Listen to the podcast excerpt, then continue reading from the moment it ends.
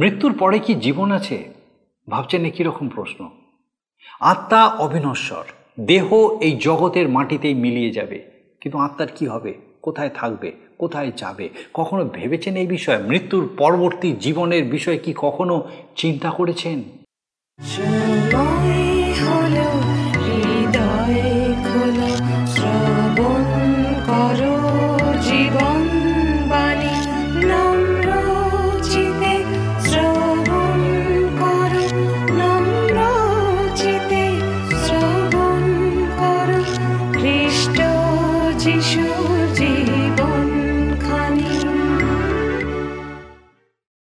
প্রিয় বন্ধু, আপনি যদি দু হাজার তেইশ সালের সুদৃশ্য ক্যালেন্ডার পেতে ইচ্ছুক হন, তাহলে nine four three three four nine seven two three five এই নম্বরের হোয়াটসঅ্যাপে অথবা এস এম এসে আপনার নাম ও সম্পূর্ণ ঠিকানা সহ লিখে জানান।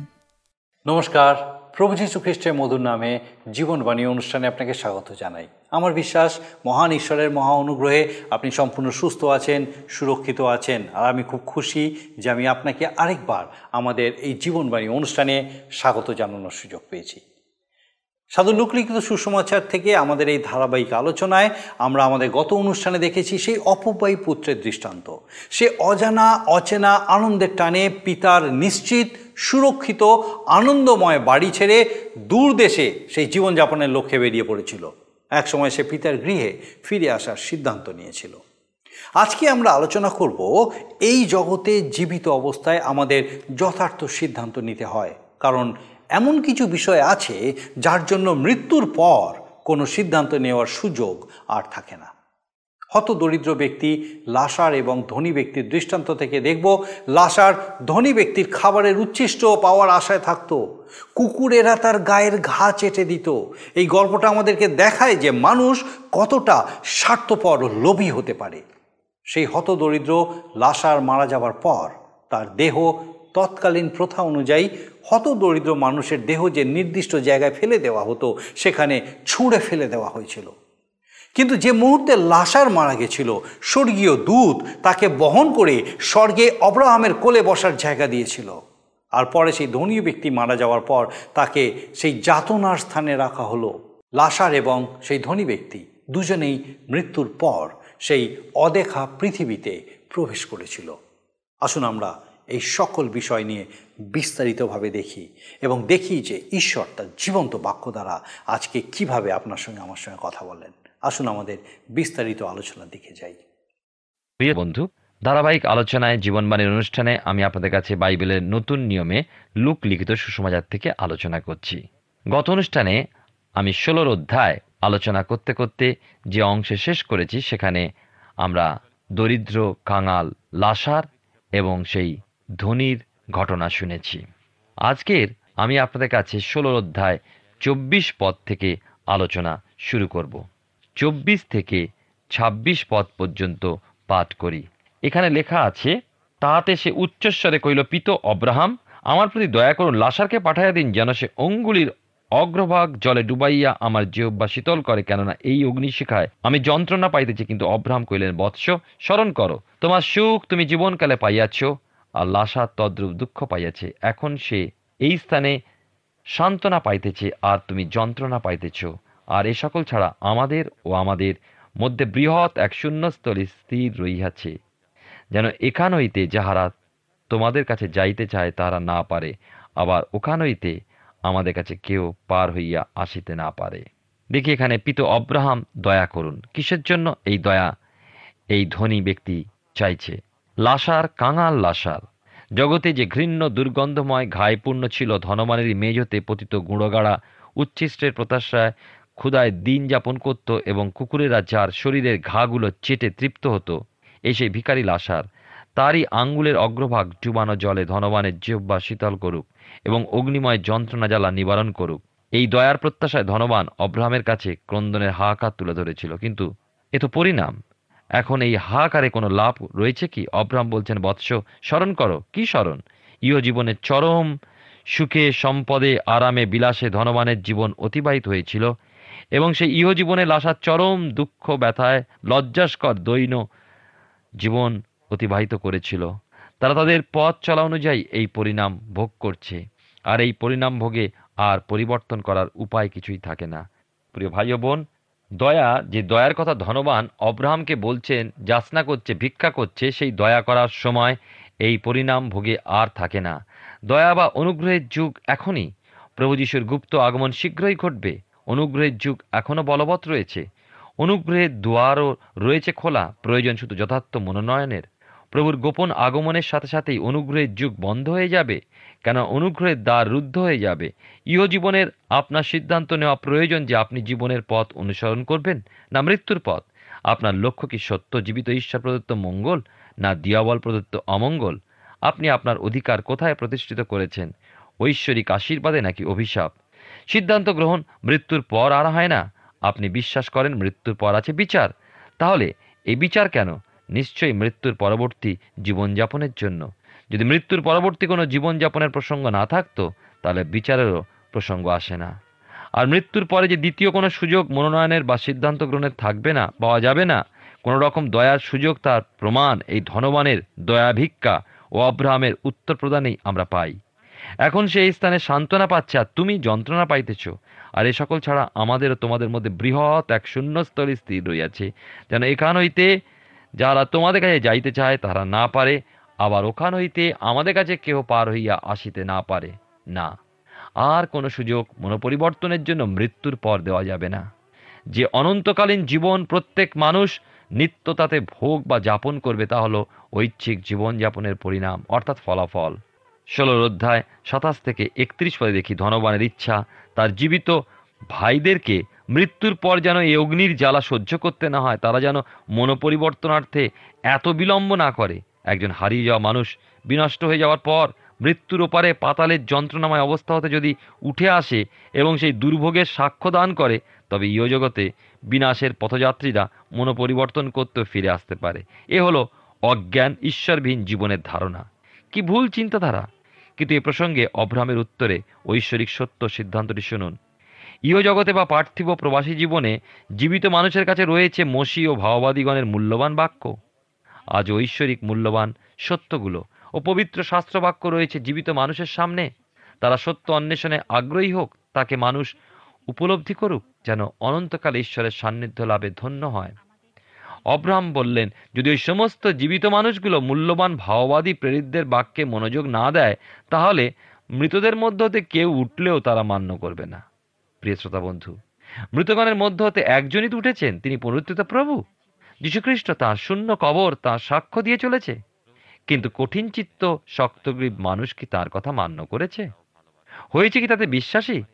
তৎকালে কতজনই তো মসীয় ভাববাদীগণতে তাকে অধিক মূল্য প্রদান করল না?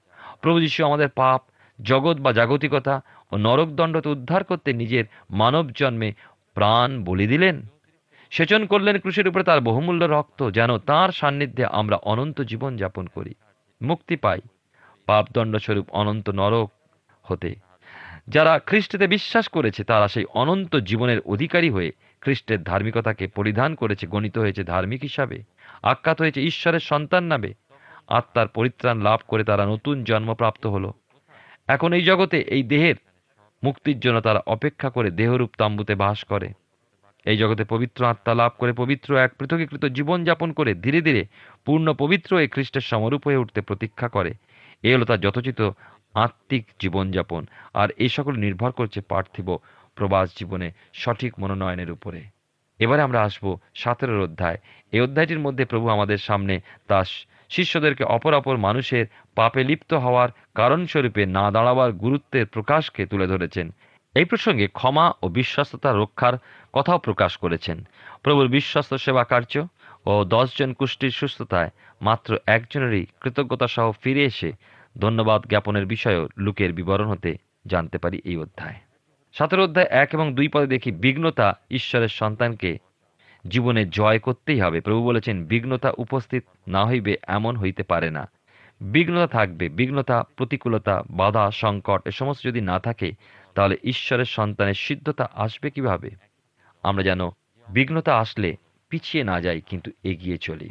ঈশ্বরের সন্তানের সিদ্ধতার উদ্দেশ্যে তার নিজের জীবনে অন্যত্র হতে বিঘ্নতা উপস্থিত হতে পারে, তা তাকে জয় করতে হয়। কিন্তু ঈশ্বরের সন্তানের নিজের দ্বারা যেন কোথাও কোনোভাবে বিঘ্ন উপস্থিত না হয় এ বিষয়ে ঈশ্বরের সন্তানদেরকে সদা সতর্ক থাকতে হবে।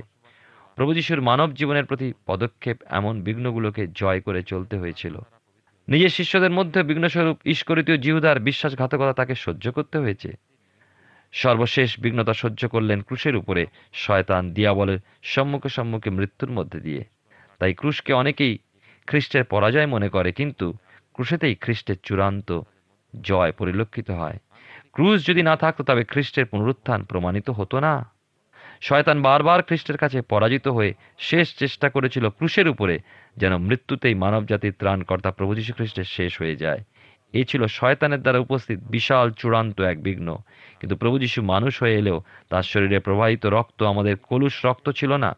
তার রক্ত ছিল নির্দোষ, নিষ্পাপ। পবিত্র আত্মায় তিনি নারীর গর্ভে নারীর বংশ হয়ে মানব দেহ ধারণ করেছিলেন, তাই মৃত্যু কবর ও পাতাল তাকে ক্ষয় করতে পারল না, এমনকি ধরেও রাখতে পারেনি। তৃতীয় দিন প্রত্যুষে তিনি কবর হতে পুনরুত্থে উঠলেন। চরম যে বিঘ্ন তাকে তিনি জয় করলেন, তিনি বলতে সমর্থ, তাতে বিশ্বাসকারীর গাত্রে দক্ষিণাস্ত্র দিয়ে ভয় করিও না, আমি প্রথম ও শেষ ও জীবন্ত। আমি মরিয়াছিলাম আর দেখো আমি যুগ পর্যায়ে যুগে যুগে জীবন্ত, আর মৃত্যুর ও পাতালের চাবি আমার হস্তে রয়েছে। তাই খ্রিস্ট বিশ্বাসী জীবনে বিঘ্ন হলেও সে ভয় করতে পারে না। প্রথম ও শেষ জীবন্ত খ্রিস্ট তার সঙ্গেই আছেন। বিঘ্ন থাকবে, তাকে জয় করতে খ্রিস্টীয় ভাই বোন আজ সমর্থ। কিন্তু নিজেরা যেন বিঘ্নের কারণ হয়ে না দাঁড়ায়, তারা যেন জগতের দীপ্তি, জগতের লবণ একথা ভুলে না যায়। তিন চার পদে দেখি, পুত্র ঈশ্বর, প্রভু যীশু খ্রিস্ট জগতে এসেছেন মানব জাতিকে তার সাধিত পরিত্রাণ প্রদান করতে। আর এই পরিত্রাণ সাধনে তিনি বলবান হয়ে কার্যসাধন করলেন। বিশ্বাসের দৃঢ়তায়, পবিত্রতায় প্রেমে ক্লেশেতে সিদ্ধতা প্রাপ্ত হলেন। চাইলেন মানুষকে সিদ্ধ করে নিজের সম্মুখে সন্নিধানে নিত্য নিত্য রক্ষা করতে। আপন সৃষ্টিকে সৃষ্টিকর্তার সান্নিধ্য দানের জন্য বিশ্বস্ততা রক্ষা করলেন। আর এই উদ্দেশ্যেই পদে পদে ঐশ্বরিক সত্য নীতিগুলো নিজের জীবনে পালনপূর্বক শিষ্যদেরকে সুশিক্ষিত করে তুললেন। পাঁচ এবং ছয় পদে দেখি, বিশ্বাস কত ধরনের? অল্প বিশ্বাস আমাদের আত্মিক জীবনের শুরুতে, অর্থাৎ প্রথম অবস্থায় থাকতে পারে। ঈশ্বরতে পরিত্রাণ প্রাপ্তির উদ্দেশ্যে আমাদের এই বিশ্বাস একটি মাধ্যম। এই বিশ্বাসটি পরিত্রাণের বিশ্বাস যা ঈশ্বরের অনুগ্রহে পাই, দয়াতে পাই। পরিত্রাণের বিশ্বাস ধীরে ধীরে আমাদের মধ্যে যে বিশ্বাসে গেঁথে তোলে, আত্মিক জীবনে গোড়ার দিকে তা থেকে অল্প বিশ্বাস রূপে। কিন্তু এই অল্প বিশ্বাস সহ নানা ঝড়, ঝঞ্ঝায় খ্রিস্টের অনুগামী হওয়া যায় না। সেক্ষেত্রে প্রভুর ধমকের প্রয়োজন পড়ে, তিনি ধমক দেন হে অল্প বিশ্বাসী কেন সন্দেহ করো? অতএব খ্রিস্টের অনুগামীকে এই অল্প বিশ্বাস হতে বড় বিশ্বাসের দিকে অগ্রসর হতে হবে। আমাদের আহ্বান অনুযায়ী বিশ্বাসের দৃঢ়তা ঈশ্বর আমাদেরকে প্রদান করেন। সেদিন প্রেরিতগণ প্রভুকে বলেছিলেন, আমাদের বিশ্বাসের বৃদ্ধি করুন। তাদের তেমনই বিশ্বাসেরই প্রয়োজন ছিল। আমরা দেখি বিশেষ করে এবারে লোকলিখিত সুসমাচারের সতেরোর অধ্যায় সাত থেকে দশ পদে। আমরা এখানে দেখতে পাই যে সেই দাস আজ্ঞা পালন করিল বলিয়া সে কি তার ধন্যবাদ করে? সেই প্রকার সমস্ত আজ্ঞা পালন করিলে পর তোমরাও বলিও, তোমার অনুপযোগী দাস যাহা করিতে বাধ্য ছিলাম, তাহাই করিলাম। কারণ দশ আজ্ঞা ও পর্বতে দত্ত প্রভু যিশুর উপদেশ পালন কখনো পরিত্রাণ সাধন করে না, মুক্তি দান করে না। ঈশ্বরের সৃষ্ট প্রাণী হিসাবে শুধু যে বিষয়টি করব বলে মনে করি, শুধু সেইটুকু আজ্ঞা পালনের মাধ্যমে বা উপদেশ পালনের মাধ্যমে করতে পারি। তার অধিক কিছুই নয়, অথচ আমাদের বুঝতে উপলব্ধি করতে হবে যে পরিত্রাণ হলো ঈশ্বরের দান। এর জন্য আমাদের কিছু এমন করার থাকে না, যার ফলস্বরূপ ঈশ্বর পরিত্রাণ সাধন করেন। পরিত্রাণ আমরা কিছু করার ফলে প্রাপ্ত হই না, পরিত্রাণ শুধু ঈশ্বরের অনুগ্রহে আমরা লাভ করি। এগারো থেকে উনিশ পদে দেখি আমাদের মনে রাখা প্রয়োজন যে জিরুসালামের পথে প্রভু এগিয়ে চলেছেন। তার জগতে আগমনের উদ্দেশ্য চরিতার্থ করতে, সেই চলার পথে তিনি মানুষের প্রতি তার প্রেমবশত তার ঐশ্বরিক মহিমা ও শক্তি প্রকাশ করলেন। দশজন কুষ্টি তার সম্মুখে এলে তিনি সেই স্থান দিয়ে চলেছিলেন। দেখে উচ্চস্বরে আর্তনাদ করে উঠেছিল, যিশুনাথ, আমাদের দয়া করুন। পাপী মানুষকে খ্রিস্টের চরণে তেমন আর্তনাদ করে উঠতে হবে, প্রভু দয়া করুন এই পাপীর প্রতি। সকল পাপ ক্ষমা করে আমায় উদ্ধার করুন। তারা নিশ্চয়ই বিশ্বাস করেছিল। পাপী মানুষকে খ্রিস্টের সাধিত পরিত্রাণে বিশ্বাস করতে হবে। প্রভুর অনুগ্রহে সেই বিশ্বাসে আর প্রভুর অনুগ্রহেই ঘটে পাপ রোগ হতে মুক্তি, পরিত্রাণ। কুষ্ঠরোগী যেন এ স্থলে পাপী মানুষেরই প্রতীক। প্রভু তাদের বলেছিলেন, যাও, যাজকদের কাছে গিয়ে নিজেদেরকে দেখাও। আর সেই যাওয়ার পথেই তারা সুস্থতা প্রাপ্ত হলো। যাইতে যাইতে তাহারা সুচিকৃত হইল লেখা আছে। সূচি তারা দশজনই হয়ে গিয়েছিল, কিন্তু লেখা আছে একজন আপনাকে সুস্থ দেখিয়া উচ্চরাবে ঈশ্বরে গৌরব করিতে করিতে ফিরিয়া আসিল এবং যিশুর চরণে উবুর হইয়া পড়িয়া তাঁর ধন্যবাদ করিতে লাগিল। সুস্থতা সকলেই প্রাপ্ত হলো, কিন্তু কৃতজ্ঞতা একজনের মধ্যে জেগে উঠেছিল। ইসরায়েলে শুধু নয়, তৎকালে ওই সমস্ত অন্যান্য জাতিগুলোর মধ্যে কুষ্ঠরোগ ছিল, লজ্জাস্কর, জঘন্য, ঘৃণ্য, ভয়াবহ এক ব্যাধি। এই ব্যাধি দ্বারা আক্রান্ত মানুষ পথ চলার সময় আমি অসুচি এই কথা বলতে বলতে পথের এক পাশ দিয়ে অন্যান্য পথচারীদেরকে তার সংস্রব হতে সতর্ক করে যাতায়াত করত। অতএব চিন্তা করুন, এই রোগ হতে সুস্থতা প্রাপ্ত হলে কতখানি কৃতজ্ঞতায় সুস্থ মানুষের হৃদয় ঈশ্বরের প্রতি পূর্ণ হয়ে ওঠা উচিত। কিন্তু সেদিন ওই দশ জনের মধ্যে মাত্র একজনই কৃতজ্ঞতা, উপচয় ফিরে এসেছিল খ্রিস্টের, অর্থাৎ তার আরোগ্যতার বা সুস্থতা প্রদানকারীর চরণে উবুর হয়ে পড়েছিল। কৃতজ্ঞতায় ওই সমরীয় কুষ্টি হ্যাঁ ওই কুষ্ঠরোগীটি ছিল জাতিদের সমরীয়। প্রভু তার সমাদর করলেন। প্রভু বলেছিলেন দশজন কি সূচীকৃত হয় নাই? তবে সেই নয়জন কোথায়? ঈশ্বরে গৌরব করিবার জন্য ফিরিয়া আসিয়াছে। এই অন্য জাতীয় লোকটি ভিন্ন, এমন কাউকে কি পাওয়া গেল না? সেদিনের ওই দশজন কুষ্ঠরোগগ্রস্তের সুস্থতার মতো আজও পাপী মানুষ যখন ঈশ্বরের অনুগ্রহে বিশ্বাসপূর্বক পরিত্রাণ লাভ করে তার পাপ জীবনের দাসত্ব শৃঙ্খলতে, তখন তার হৃদয় কৃতজ্ঞতা পূর্ণ হয়ে ওঠে। ওই সমরীয় সুস্থতাপ্রাপ্ত কুষ্টির মতোই খ্রিস্টের চরণে উবুড় হয়ে খ্রিস্টের ধন্যবাদে মুখর হয়ে ওঠা উচিত। কেননা পাপের ভয়াবহ নরক যন্ত্রণা কত না বেদনাদায়ক, ঘৃণ্য ও ভীষণ যাতনাময়। খ্রিস্ট সেই সমস্ত যাতনা, লজ্জা, ঘৃণা নিজের উপরে ভোগপূর্বক মৃত্যু স্বীকার করলেন করলেন যেন আমরা মুক্তি পাই। আমাদের পরিত্রাণ প্রাপ্তিতে আমাদের চরণ খ্রিস্ট শৈলে স্থাপিত হয়। পাদসঞ্চার হয় দৃঢ়ভূত আর হৃদয় পূর্ণ হয়ে উপচে পড়ে কৃতজ্ঞতা। ওষ্ঠাধর স্বইচ্ছার বলিস্বরূপ ধন্যবাদ ও স্তব তুলে ধরে। মুখ বর্ণনা করে ওঠে প্রভুর ধর্মশীলতা। সমস্ত দিন বর্ণনা করে তার সাধিত আশ্চর্য পরিত্রাণের বিষয়, কেননা সে সকলের সংখ্যা জানা নেই। অগণিত অপরিমেয় আশীর্বাদ অনুগ্রহ তিনি অর্থাৎ সঙ্গীতকার বলেছেন, জননীর জঠর হইতে তুমি আমার হিতৈষী, আমি সতত তোমারই প্রশংসা করি।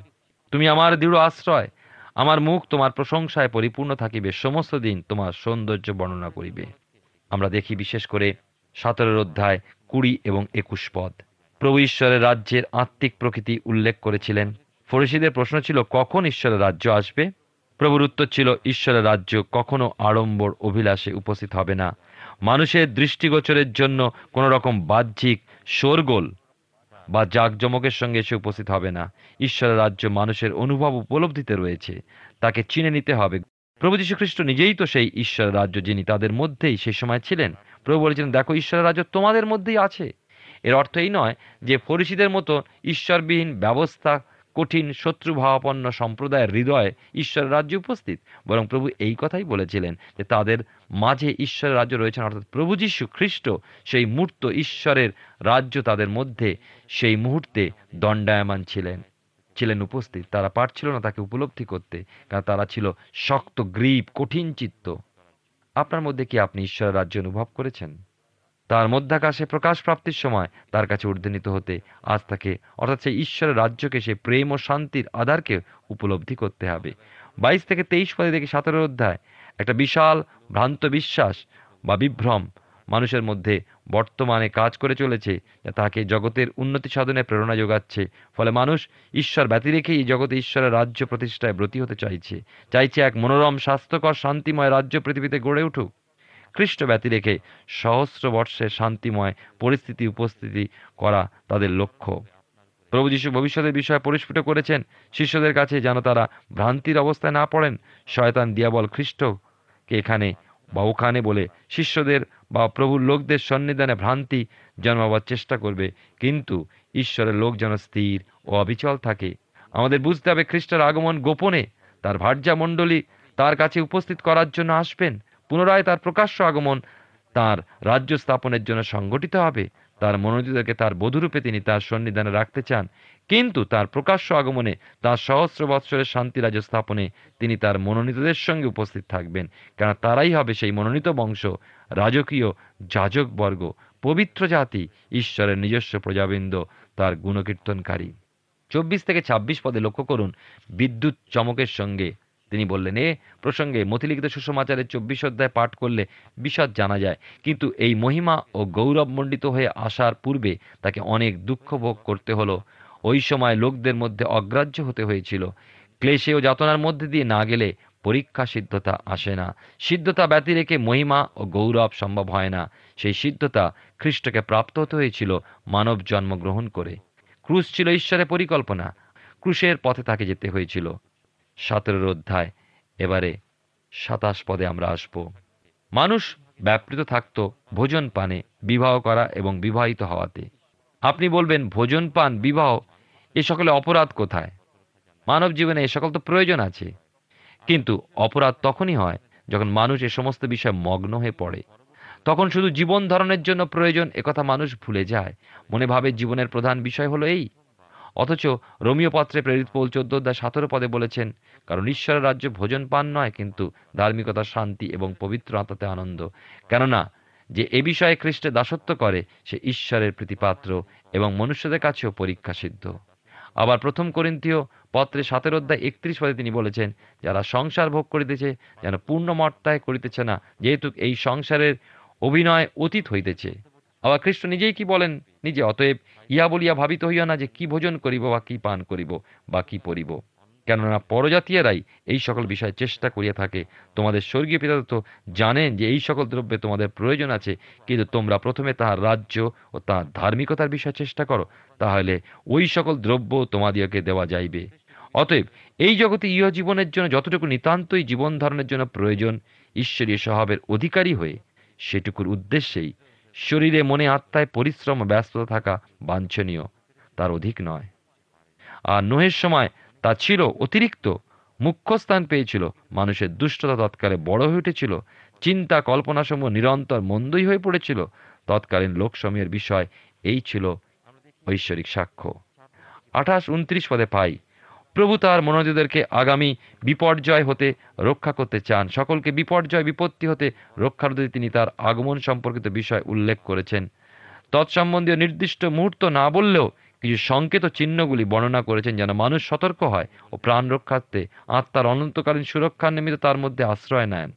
খ্রিস্টই আমাদের প্রকৃতরূপে রক্ষাকারী। তিনি দুর্গ। প্রভু লোটের স্ত্রীকেও স্মরণ করতে বলেছেন, লোটের বিষয়ে পাই, ভোজন, পান ক্রয় বিক্রয় বৃক্ষরোপণ ও গৃহ নির্মাণ সংক্রান্ত ঘটনাগুলো তৎকালে মানুষ সুসম্পন্ন করে চলেছিল। মানুষ ইয় জীবনের বিষয়গুলো প্রয়োজন আছে বই কি? তবে আবারও আমি বলব, ঈশ্বরকে পশ্চাতে ফেলে নয়।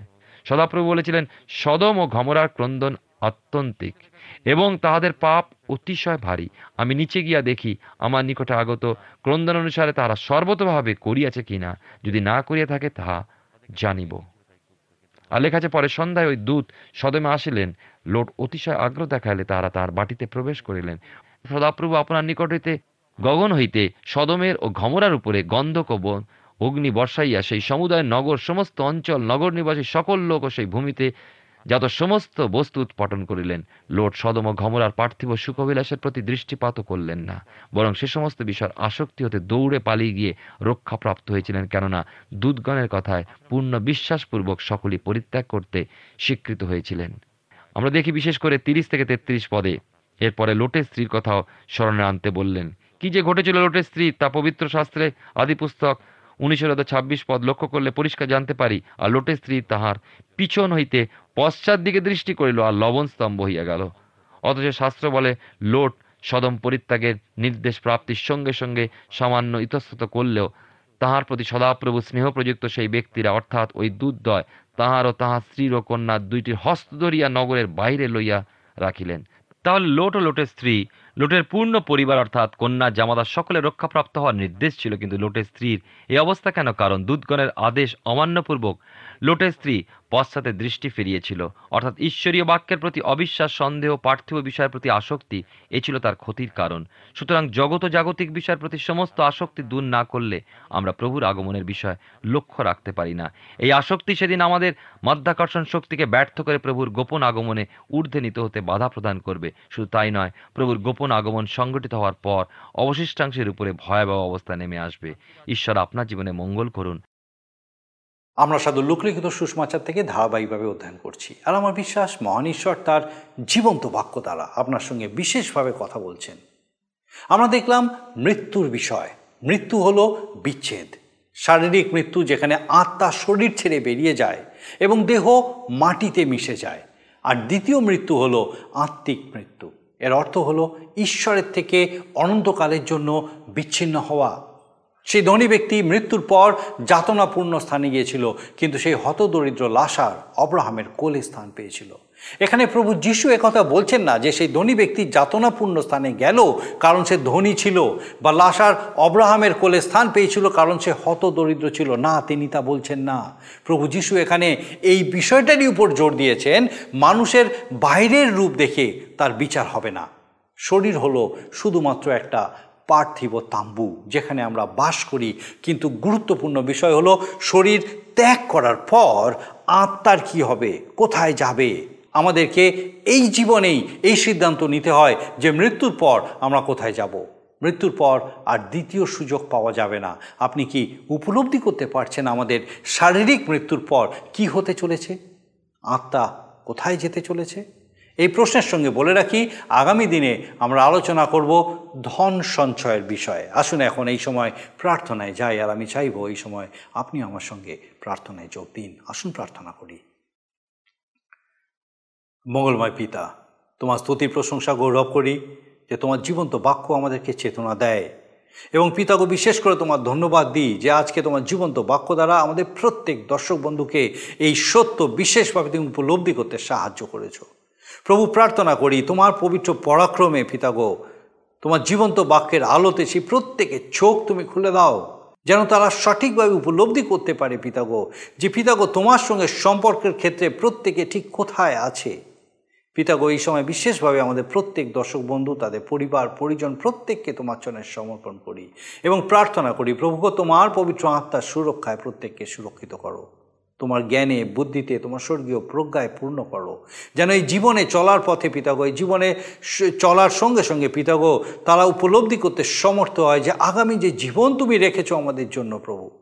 এবং বিশেষ করে এই জীবনে থাকার সময়ও যে জীবন তুমি পরিকল্পনা করেছ, তোমার সঙ্গে থাকা, তোমার সঙ্গে চলা, তোমার আনন্দে, তোমার প্রেমে, তোমার শান্তিতে, তোমার অনুগ্রহে, তোমার প্রত্যাশায় চলা, পিতাগো, এবং সেই চলা আমাদের প্রত্যেক দর্শক বন্ধুর জীবনে সম্পূর্ণ সত্য হতে তুমি সাহায্য করো, আশীর্বাদ যুক্ত করো তাদের সঙ্গে সঙ্গে থাকো। প্রভু, তোমার পবিত্র অনুগ্রহে প্রত্যেকের সকল ভার নাও, যেন কেউ পিছিয়ে না পড়ে। তোমার যিশু নামে ভিক্ষা, দয়া করে শ্রবণ গ্রহণ করো। আমেন। মহান ঈশ্বরের ধন্যবাদ দিই যে তিনি আমাদেরকে সুযোগ দেন যেন আমরা তার সঙ্গে চলি। তার জীবন্ত বাক্য আমাদেরকে এই বিষয়ে বিশেষ করে বলে। আর আমার বিশ্বাস, এইভাবে আগামী দিনেও আপনি আমাদের সঙ্গে আমাদের এই জীবনবাণী অনুষ্ঠানে অবশ্যই উপস্থিত থাকবেন যখন এইভাবেই একসঙ্গে আমরা ঈশ্বরের বাক্যে বৃদ্ধি পেতে থাকব।